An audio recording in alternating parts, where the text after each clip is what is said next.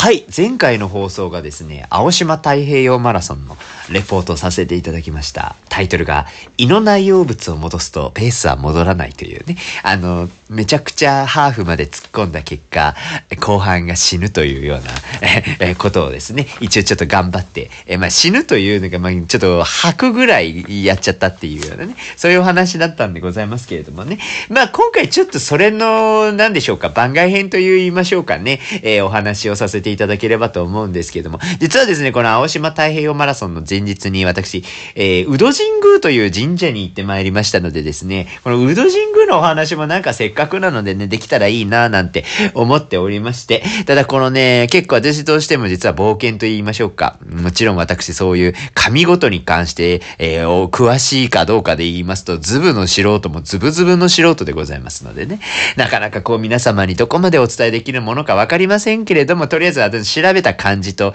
あの、行ってみた感触と、えー、お伝えできればなというふうに思いますので、えー、よかったら聞いていただければなというふうに思います。ということで、本日もどうぞよろしくお願いいたします。えー、世知辛いを生き抜くのは至難の技。それでも明日また頑張れますように、お酒の力をお借りして吐き出しましょう、この感情。この番組はデイスイレイディオ、シラフじゃ言えないあんなことこんなこと、たまったまんまじゃ具合が悪い。喜怒哀楽まるっとひっくるめて好き勝手喋らせていただきます。というわけでこんばんは、ゲロヤワメンタルながら虚勢を張って生きてます、住吉です。今日なんかあれですね、そのなんかデイスイレイディオにしては偉い、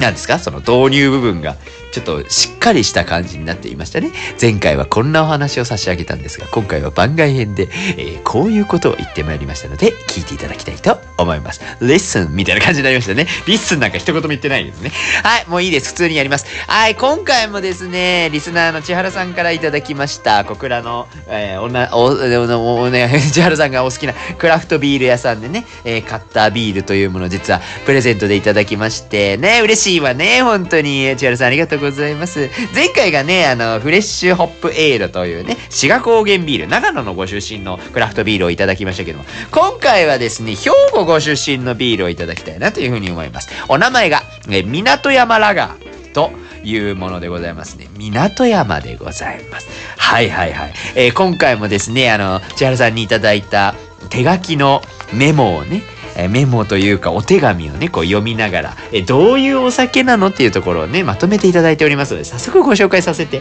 いただければなというふうに思います。軽めの飲み口でさっぱりとしています。フローラルな香りが広がり、麦の旨味とのバランスが良い一杯です。どんなお料理にも合わせやすい味わいです。ということでね、記載をいただきました。あ、なんと、こちらフローラルな香りが特徴的なのと、麦の旨味とのバランスが良いというところちょっと気になりますわね。そしてお料理に回せやすいということで私いつもね、あの、つまみをね、用意するのを忘れるタイプでございますけど、今日はね、おせんべいが近くにありますから、このおせんべいをね、つまみながら行きたいなと思います。このね、おせんべい食っちゃうとね、喋れなくなるっていうね、問題があるからいつもね、なかなかご飯食べられないんですけれどもね。まあまあまあ、程よく行ってまいりましょうかね。ということで、もうもう脳書きはさておきですよ。この港山ラガー、早速ですけど、いただいていきたいなというふうに思います。スタバのマグカップさん、よろしいでございますかね。はい、いらっしゃいます。今こちらにね、皆さんの、うん、心の目で見てください。スタバのマグカップがここにいますのでね。よし行こっかカンカンでございます、今回は。開けていきたいと思います。はいよ行きましょう。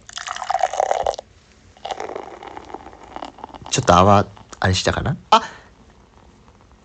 あら、ちょっとね、色がね、薄めのレモンイエローのようなイエローでございますね。これはまたちょっと違う色味でございますわね。なかなかこうライトな、まるでこの果物が入っているかのようなね、色味をしておりますけれども、またこちらもですね、しっかりとこう濁りを感じるものでございますわね。この濁りというものが、旨味的なものを連想させるということで、その濁り酒というところはなかなかこう響くものがございますけれども、まあ早速ですけどいただいていきたいと思いますよ。すいません。では、いつもね、私、いつね、皆さん飲んでないのに勝手に私だけ飲ませていただいて、本当に恐れ多いものなんでございますけど、今日よろしいですか？飲ませていただいて。すいません。飲んでいきたいと思います。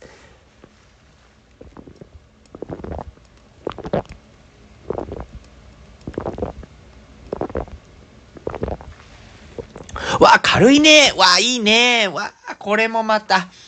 わあ、本当に軽い口当たりですよ。あ、飲みやすいね、これ。うん。あ、いいんじゃない？いいんじゃない？どの立場で、どの立場で物を言いよって感じでございますけどね。めちゃくちゃね、えー、ライトな味わいで飲みやすい感じでございます。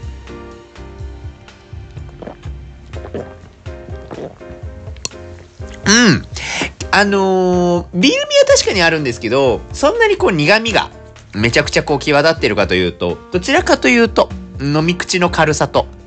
それこそだから口の中に広がるフローラルですね。確かにね。この香りの良さみたいなところが特徴的なビールだなというふうに感じております。これね、結構ね、飲め、の、あの、ビールがそんなに得意じゃないよっていう人も結構美味しく飲めちゃう感じがしますね。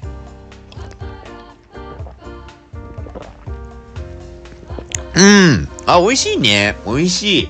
結構ね、まあそのなんか私よくこのラジオのところとかで、まあ苦味がこうガンツンとくるやつ好きですみたいなことをね、よく申し上げるんですけれども、これはあのシチュエーションによりますのでね、いろんなシチュエーションでやっぱいろんなお酒を飲みたいわけでございますよ。で、こちらはね、なんで言うんだろうか。例えば、うん、今日は、ね、ちょっといいことがあったぐらいのね、感じの時。あ、今日はちょっといいことあったから、なんか、軽く、軽く飲みたいな、みたいな。あんまりほら、お酒がっつり飲んじゃうと、記憶飛んじゃうから、その、いいことがあったことを覚えておきつつ、ちょっとだけこう、心がワクワクする感じで酔いっ払いたいな、みたいな時は、この、港山らがちょうどいいですね。とてもちょうどいいな、というふうに思います。軽い飲み当たりで、えー、心がパッと浮き上がるような感じもいたしつつ、フローラルの香りというところがまたふわっと広がるのでね、そういう、なんでしょうか、こう気分が高揚するようなね、香りというところがまたたまらないなっていうふうに思いますよね。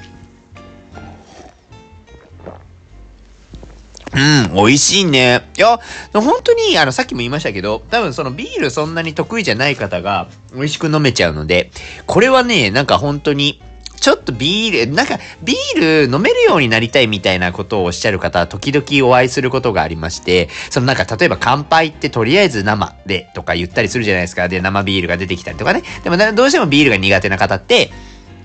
そう、とりあえず生でって、とりあえず生にされたら困るよっていう方もね、多いかと思うんですけども、めんどくさいから一回もう生飲めるようになりたいみたいなね、話を聞いたりとか、なんかみんなが美味しそうに飲むからちょっと自分もこう味わえるようになりたいんだよね、みたいなお声をね、時々聞くんですよ。で、言っているんじゃないかなと思うんですけど、港山ラマー、ら、港山ラマーつってね、港山ラガーね、これ結構ね、序盤入るビールとしてはとってもいい感じのビールだと思いますよ。あー、いいと思いますね。だからこれぜひ皆さんね、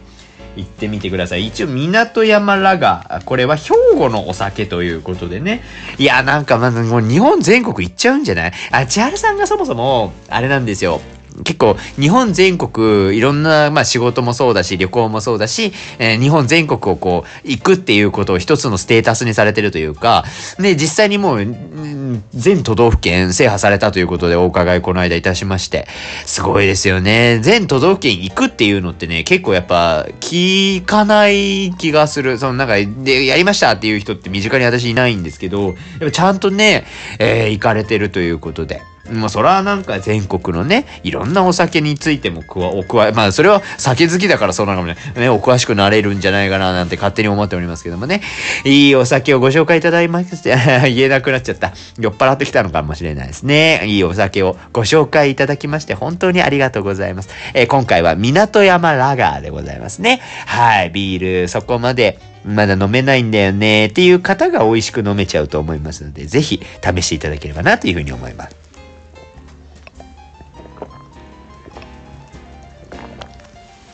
はいはい。余裕ま回ってきたところで。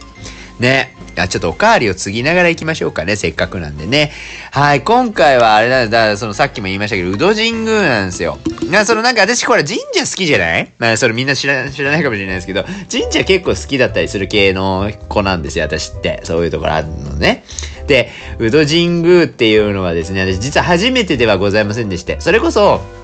宮崎で開催される青島太平洋マラソンっていうものに、まあ、何度か今までも出走してるんですけど、そのなんか一回、なんかの時にね、青島太平洋マラソン行く前日に、それこそお友達と、この宇戸神宮っていうところにちょっと立ち寄らせていただいて、まあなんか私がね、立ち寄ろうって言ったみたいな感じで喋ってますけど、私ほら車の運転できないからさ、その みんなにね、こう、おんぶに抱っこで連れてきてもらったんですよ、この宇戸神宮でね。で、その時にも結構あの、すごい綺麗なところだなと思いながら行きました。して。で、今日、今年のね、それこそこの間やった、えー、2023年ですよ、海の中、あ、海の中道って言った。あのー、あれもうごちゃごちゃね、今ね、なんか酔っ払ったらダメね、もう喋れなくなっちゃう。青島太平洋マラソンにね、えー、参加をした時に、まあ、前日せっかく時間があるなということで、えー、お友達の林野雄一郎と、えー、それから林野雄一郎の彼女のゆりかちゃんと一緒にですね、みんなで、3人ですね、ちょっとだけこう神社の方に遊びに行きました。はい。こちらですね、宇戸神宮というう字が、このうは何て表現したらいいんですか？漢字が難しいわね。えー、弟と左側に書いて鳥と右側に書きますね。それでうって読むんですけど、それに扉の塔です。上、宇戸神宮。扉の塔じゃないね。戸棚の塔ね。うん、宇戸神宮っていうお名前の神宮でございますよ。えー、宇戸神宮のサイトをね、今ね、ちょっと出しておりますけれどもね、これは何出したらなんか出てくるのかしら。えー、結構ね、あ、ちょっと待って、今、読み込みしてるからちょっと待ってね。あ、そうでございますよ。はいはいはいはいはい。このね、特徴的なのはやっぱそのなんか、海、海沿いにある神社なんですよ。だからその、なんか結構、その岩肌とかにこう、なんでしょうね、岸壁にこう、朱色の鳥居みたいなのとか、そういうこう、道々のこの綺麗にこう、階段の手すりみたいなのがね、こう、綺麗にこう、舗装されておりまして、なんかその、色合いみたいなところがね、すごいもうすでにロマンチックというか、ちょっとなんか神々しさを感じるようなところになっているんですけれども、実際にこの結構歴史のあるえー、神宮になっておりまして、なんかその辺もね、その辺はね、なんか行ってみた時って、なんか、あ、綺麗だなぐらいで思ってたんですけど、後でこう調べてみたらね、結構面白いことがいっぱいあったので、あ、これはなんかちゃんとそういうの調べていくべきだったわって、ちょっと後で反省したみたいなお話になるんですよね。そうそう、やっぱね、行ってみると面白いですよね。こう、なんかこう、単純に綺麗だなと思ったところにも、やっぱいろんな歴史があったりとかして、そういうのを調べていくと、なんかこう、また一つ違った、あの時のあれってああいうことだったんだみたいなねこう二重の喜びというか発見があってすごい楽しいなっていうふうに思います。ちなみにですねこのな、えー、宇戸神宮に関しましては日本の日本国指定の名称として、えー、指定されているものになっております。ご存知でしょうか？日本国指定名称というものがそもそもございまして、名称というのが名前に勝つという漢字を書いて名称と読みますけれども、これが日本の文化財の種類の一つになっておりますね。えー、芸術であったりとか、えー、鑑賞上価値が高いと思われる土地について日本国及び地方公共団体が指定を行ったものを名称というふうに言います。まあ、日本国指定名称となってますので、日本国。まあ、えー、正確に言うと文部科学大臣が、えー、文化財保護法に基づいて指定した名称の一覧として、えー、ウィキペディアとか、まあそういうサイトとかにもね、載ってるみたいな感じになっているところでございます。なのでもう本当に、ま文化保護法っていうぐらいなんでね、この文化としてもこれは非常に価値のあるものである。だからこそ、きちんとこう将来後世につないでいく大切なものだよねっていうところが指定されたというような理解でいいんじゃないかなというふうに思いますけれどもね。まあ確かになんか類を見ないというか、この神宮系でね、まあ神宮系で言うと、このポッドキャストでやったのでいくと、あ事前に調べたんですけど、エピソード46でございました。エピソード46、行きそびれた祭りをさも言ったかのように語るというような回がございましたけど、その時に、あのーあれですよ、北条屋の話をしたんですよね。で、北条屋の、えー、会場となってたのが、福岡で行くと、福岡市の東区にございます、えー、箱崎宮。箱崎宮だね、正確にはね。箱崎宮っていうところで。まあ、そこの神社の話したのが多分初めてになるんですけど、そうそうそうそうそう。まあ、なんだかんだね、神社とか、意外と行くの結構好きだったりするんですけど、宇戸神宮はやっぱちょっとなんかそのロケーションというところが結構特殊なので、なんとなくこうずっと覚えてたみたいなところはあったりするんですよね。そう、それでなんかね、ずっと覚えてたなみたいなことはちょっと思ってはおりましたけれどもね。そうそうそうそうそうそう。でね、このなんかいろいろ調べていくうちにですよ。まあもちろん神社というか神宮でございますので、祀られている神様がいらっしゃるわけですよね。この神様のね、お名前も一応調べました。これはね、実際行ったら看板とかにね、こういうこういう神様がいらっしゃるんですっていうようなことが書いてあったりもするんですけども、このね、読めないんだよな。この漢字がね、1、2、3、4、5、6、7、8、9、10、11、12文字の漢字を使った、えー、方で、えー、読み仮名だけ読むと、彦ぎ佐竹うがや吹きあえずのみことさんというね、方がいらっしゃる。方って言ったらダメね。同列みたいになっちゃうから。違うの。彦ぎ竹、あ、彦ぎ佐竹うがや吹きあえずのみこと様がですね、えー、主催という、もう主な祀る神って書きますけど、主催神ね、として、えー、祀られているのがこの宇土神宮になっております。彦ぎ佐竹うがや吹きあえずのみことさんでございますからね。大丈夫ですか？皆さん。えー、漢字一応、一応お伝えしましょうか。なんか多分ね、検索して自分で見てもらった方が早いと思うんですけど、えー、太陽の日ですよ。日曜日の日に子供の子、波と書いて、これは修練の練でしたかね。えー、それ武道の部、えー、うですよ。えー、トリコ編に鳥って書く。トリコ編って言って伝わるのかしらなんか、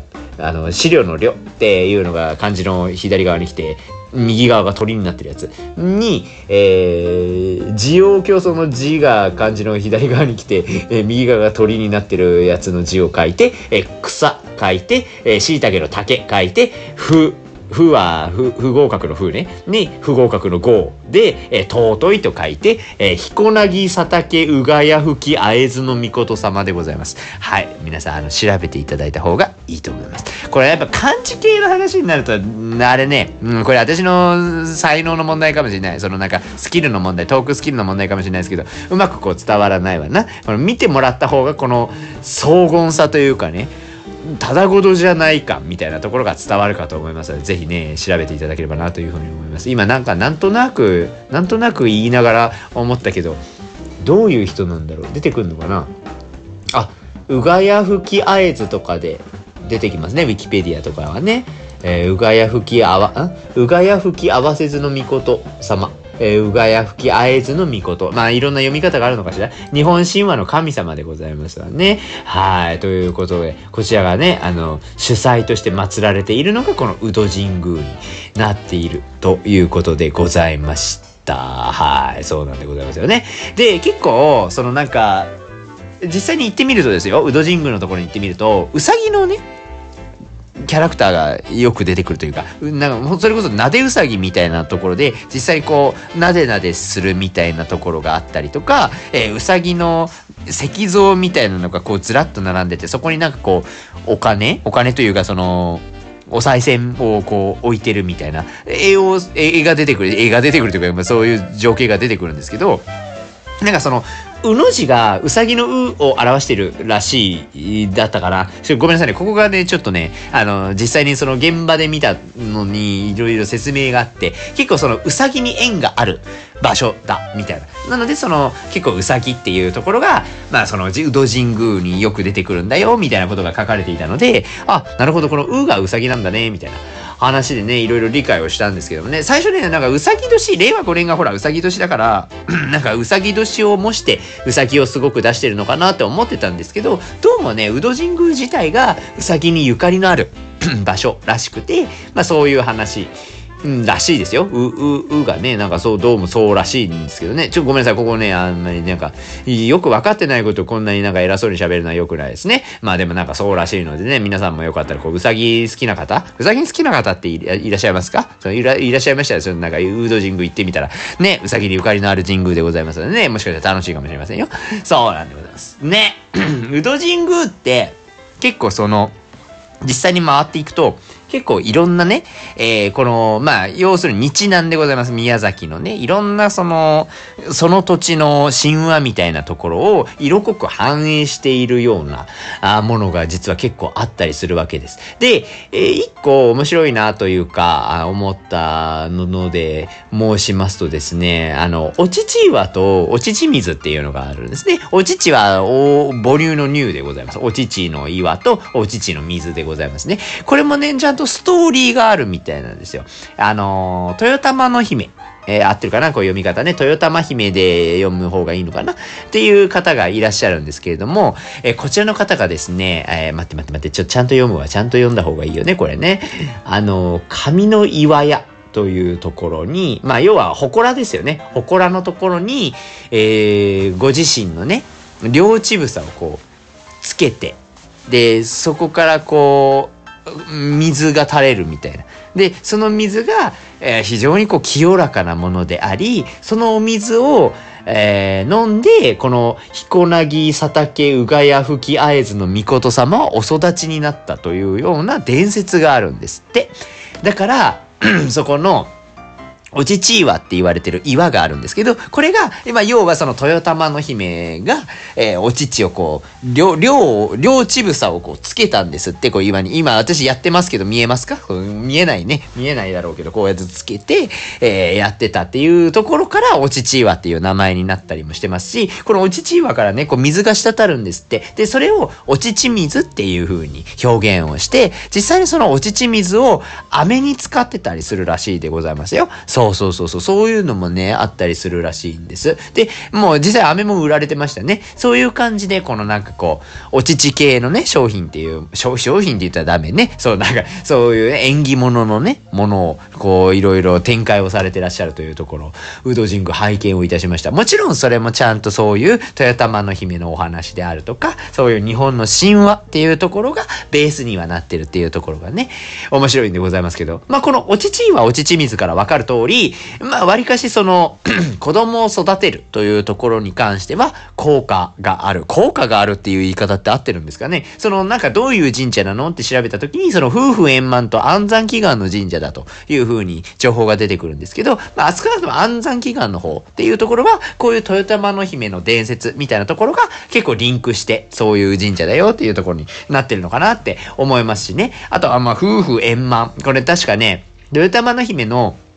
旦那様が山幸彦。山幸彦っていう読み方で合ってる？あの山の幸を司る、え、神様でございますけどもね。山幸彦様。んと、えー、旦那、山幸彦様を旦那様にされてるのが豊玉姫さん。みたいな話になるので、まあそういう意味でもこう夫婦円満みたいなところも司るというところがあるらしいでございますわね。ね。ていうか夫婦円満って大事よ。もうね、大事だと思うな私最近思ってきた。なんかさ、いろいろね、いろんな人から話聞きますよ。結婚ってさ、なんか大変じゃない？いや、なんていうか、大変だと思うの。なんか、私もね、そのなんか結婚したいの？とか聞かれたりするんですよ。で、まあ、正直に結婚願望って私はあんまりなくって。まあまあまあ、その、何ですか？そのなんか性別関係なく好きになりますみたいな話も第1話の時にね、産みたい男っていう話の時にやりましたけど、そのな、なんていうかな、まあ、裏を返せばね、どっちの、どっちの性別も好きになるって言葉ですよ。まあなんか、決定打にかけるのよ。うん、なんかちょっと無理やり言い過ぎている気もしますけどもね。正直そんなにあんまり人を好きになるみたいなことがあんまなくてね、正直な話をすると。で、まあ実際、今こうやって価値観が多様化した現代社会の中で、結婚をするだけが幸せじゃないよねっていうのは私の中ではなんとなく思っているし、まあもちろん夫婦になったらなったらでいろんな悩みも抱えるじゃないですか。っていうのもあって、まあじゃあ私は、そうだね、結婚っていうものだけに縛られない生き方っていうところも、ちょっと考えてもいいのかなって、自分なりには思っているので、一応今はそんなに結婚願望とかないんですけれども。まあ、結婚って、いいものだなっては思うのよ。やっぱその自分がさ、いろんな人と出会っていく中で、この人とは一緒にいたいって思ったわけじゃない？なんかこう、ね、いろんな人がいるわけですよ、世の中には。だってもう何十億人っているわけでさ、その中で、ああ、この人とは僕は一生、私は一生一緒にいたいって思ったって思うから、結婚するわけでしょ？一応、そういうことじゃない。なんか、まあもちろんいろんな話はあると思いますよ。成り行きとかもね。いろいろ例えばそのなんか、親が決めた縁談だからとか、まあ歴史上見たらそういうのもあると思いますけど、それでも納得してやるパターンが多いわけじゃないですか。この現代社会においてはですよ。今の現代においては、やっぱ好きだったからさ、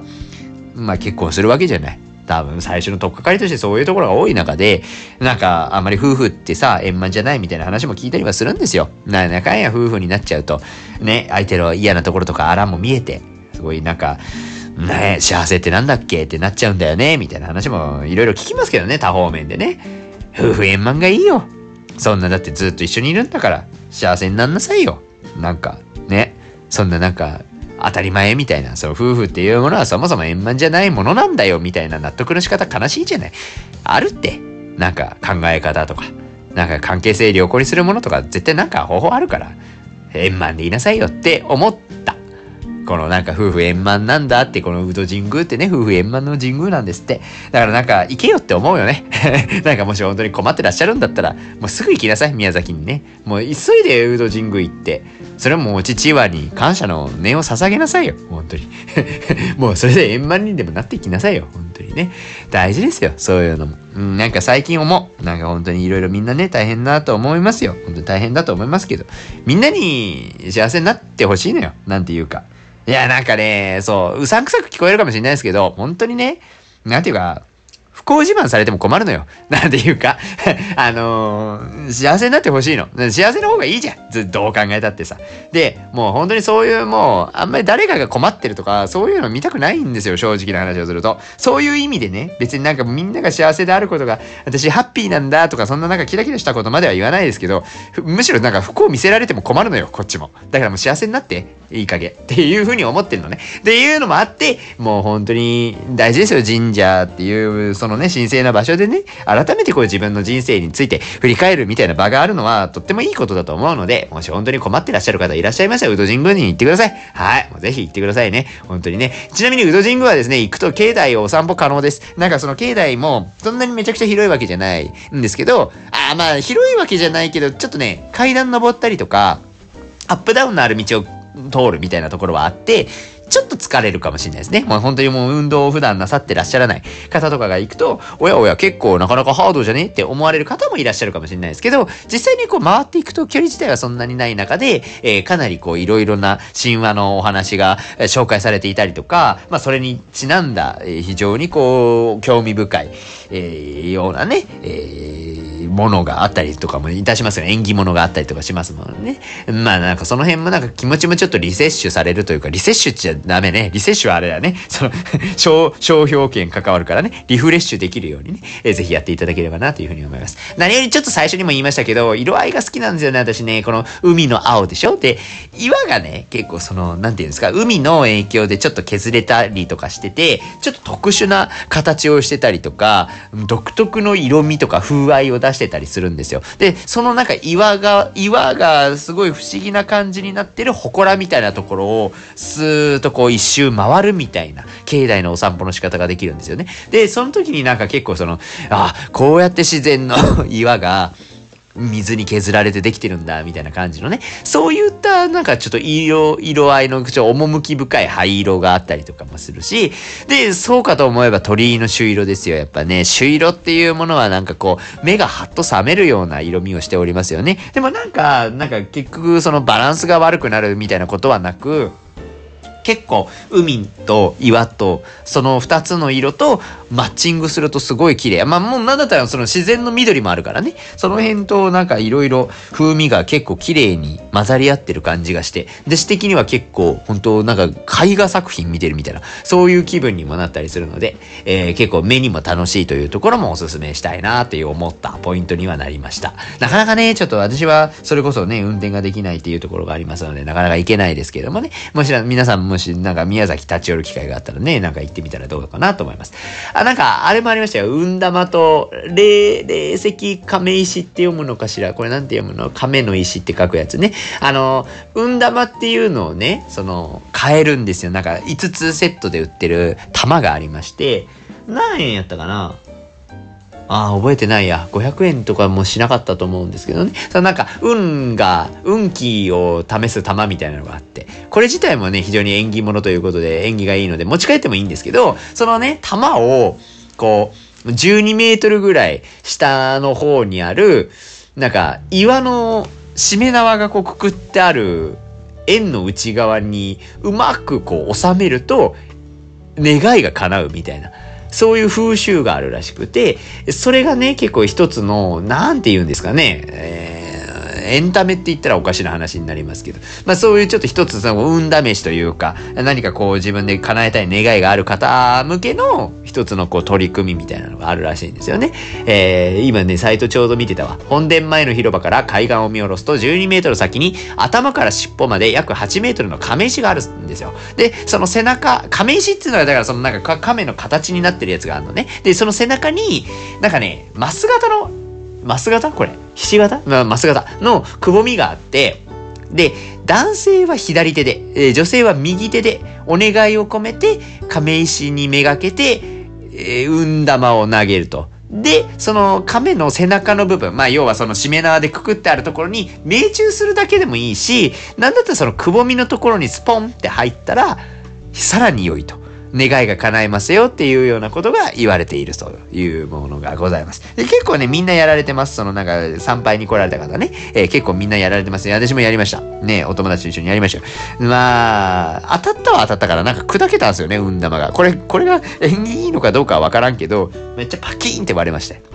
だから、まあ、よ、良かったと思うと思ってね。まあそういうね、ちょっとうん、うんというか、その情熱が強かったのかな、みたいなことをね、思いながらポジティブ捉えましたけど。まあその難しいですね。男性は左手で女性は右手でということですね。まあこの男性と女性の定義みたいなところをね、神様に対して突きつけるのもどうかとは思いますけど、今で令和ですよ。もう令和になってきますと、もうなんか男だとか女だとかそういうのはよくわからなくなってまいりますから。じゃあ何ですか？心が女性だったら右手で投げてもいいんですか？みたいな話になってきますね。私別にまあ心女性じゃないから普通に、あれなんですけどね、男性だので左手で 投げるんですけどね。だから何の文句もないっちゃないんですけどね。もしかしてそういうこともあるかもしれませんので。ね、その辺は難しいですけどもね。まあ生物学上で皆さんは選んでいただければなというふうに思いますけどもね。はい、そんな感じで結構いろんなね、こうアトラクション、アトラクションで言ったらちょっと言い方悪いかもしれないです。いろんなことがあったりするので、えー、結構飽きないなーって思ったのもまた宇土神宮の魅力の一つなんですけど、もう一個ね、てかこの話がしたくて出したみたいなところもあるんですけど、皆さん、あの、宇土神宮にもし行く機会がございましたらですね、お土産屋さんに行ってください。お土産屋さんは穴場でございます。これはね、私ね、結構ね、大事だと思いますよ。もちろんそのなんか宮崎のね、特産とか、まあその地方の、まあ、この宇土神宮がある近くの、えー、特産品とか、もう食べ物系もいろいろあるんですけど、実はですね、地ビール売ってるんですよ。ね、買いましたよ。もちろんでございますけどもね。地ビールとか地酒がね、結構豊富に販売されておられまして、結構もうほんとだから壁一面酒みたいなコーナーもあったりするんですけど、今回はですね、私、地ビールを4種類と、えー、梅酒、地元のところで採れた梅を使った南高梅でしたっけ？を使った美味しそうな梅酒と、あとはその、日南のビワとかだったかな？を使ったサワーのカンカンが売ってたので、えー、そちらを購入いたしまして、計6本追加でお酒を買わせていただきました。フルマラソン前でございますけどもね、あの、ウドジングリいたのはマラソンの前日なので、えー、どうしようかなと迷いましたけども、迷った時間は5秒ぐらいですかね。まあもう買うしかないよね、みたいな。で、買いまして、えー、林の雄一郎の車にそのまんま置いて帰りました。で、重いから持っていくと遠い、ホテルに持っていくと重いからごめんけどさ、車置いとってくれ、っつって、そのまんま置いて、今家の中の冷蔵庫でキンキンに冷やしておる次第でございます。こちらはですね、もちろんでございますけど、今後の泥水レイディオでですね、放送回で出てまいりますので、えー、この宮崎の地ビールというところを今回は堪能していきたいなというふうに思いますのでね。はい、その回が来ましたら、ぜひ皆さんも、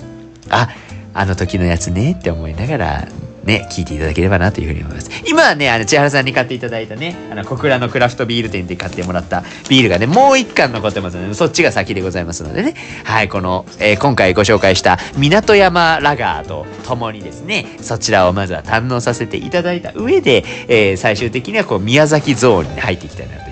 思いますので、えー、何の話だったっけ？そう、宇土神宮ってすごいよねっていう話でございますね。いや、いいよ、こういうね、地ビールとか地酒とか、案外ね、お土産屋さんとか寄るんですけど、地ビールとか地酒とかね、結構なかったりするんですよ。あ、地酒は多いから、日本酒とかはね、結構あったりするんですけど、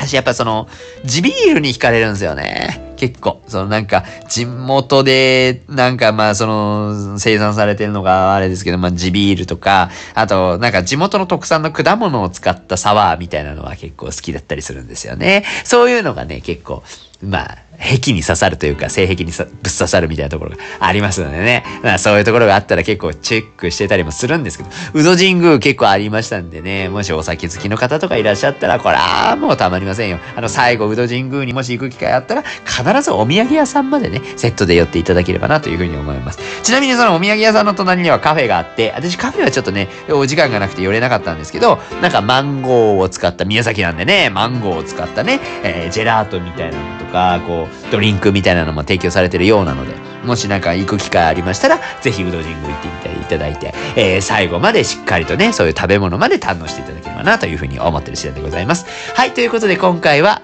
えー、宇土神宮、なんか知ったかでいろいろ喋りましたけれどもね、いろいろ調べたら出てきましたので、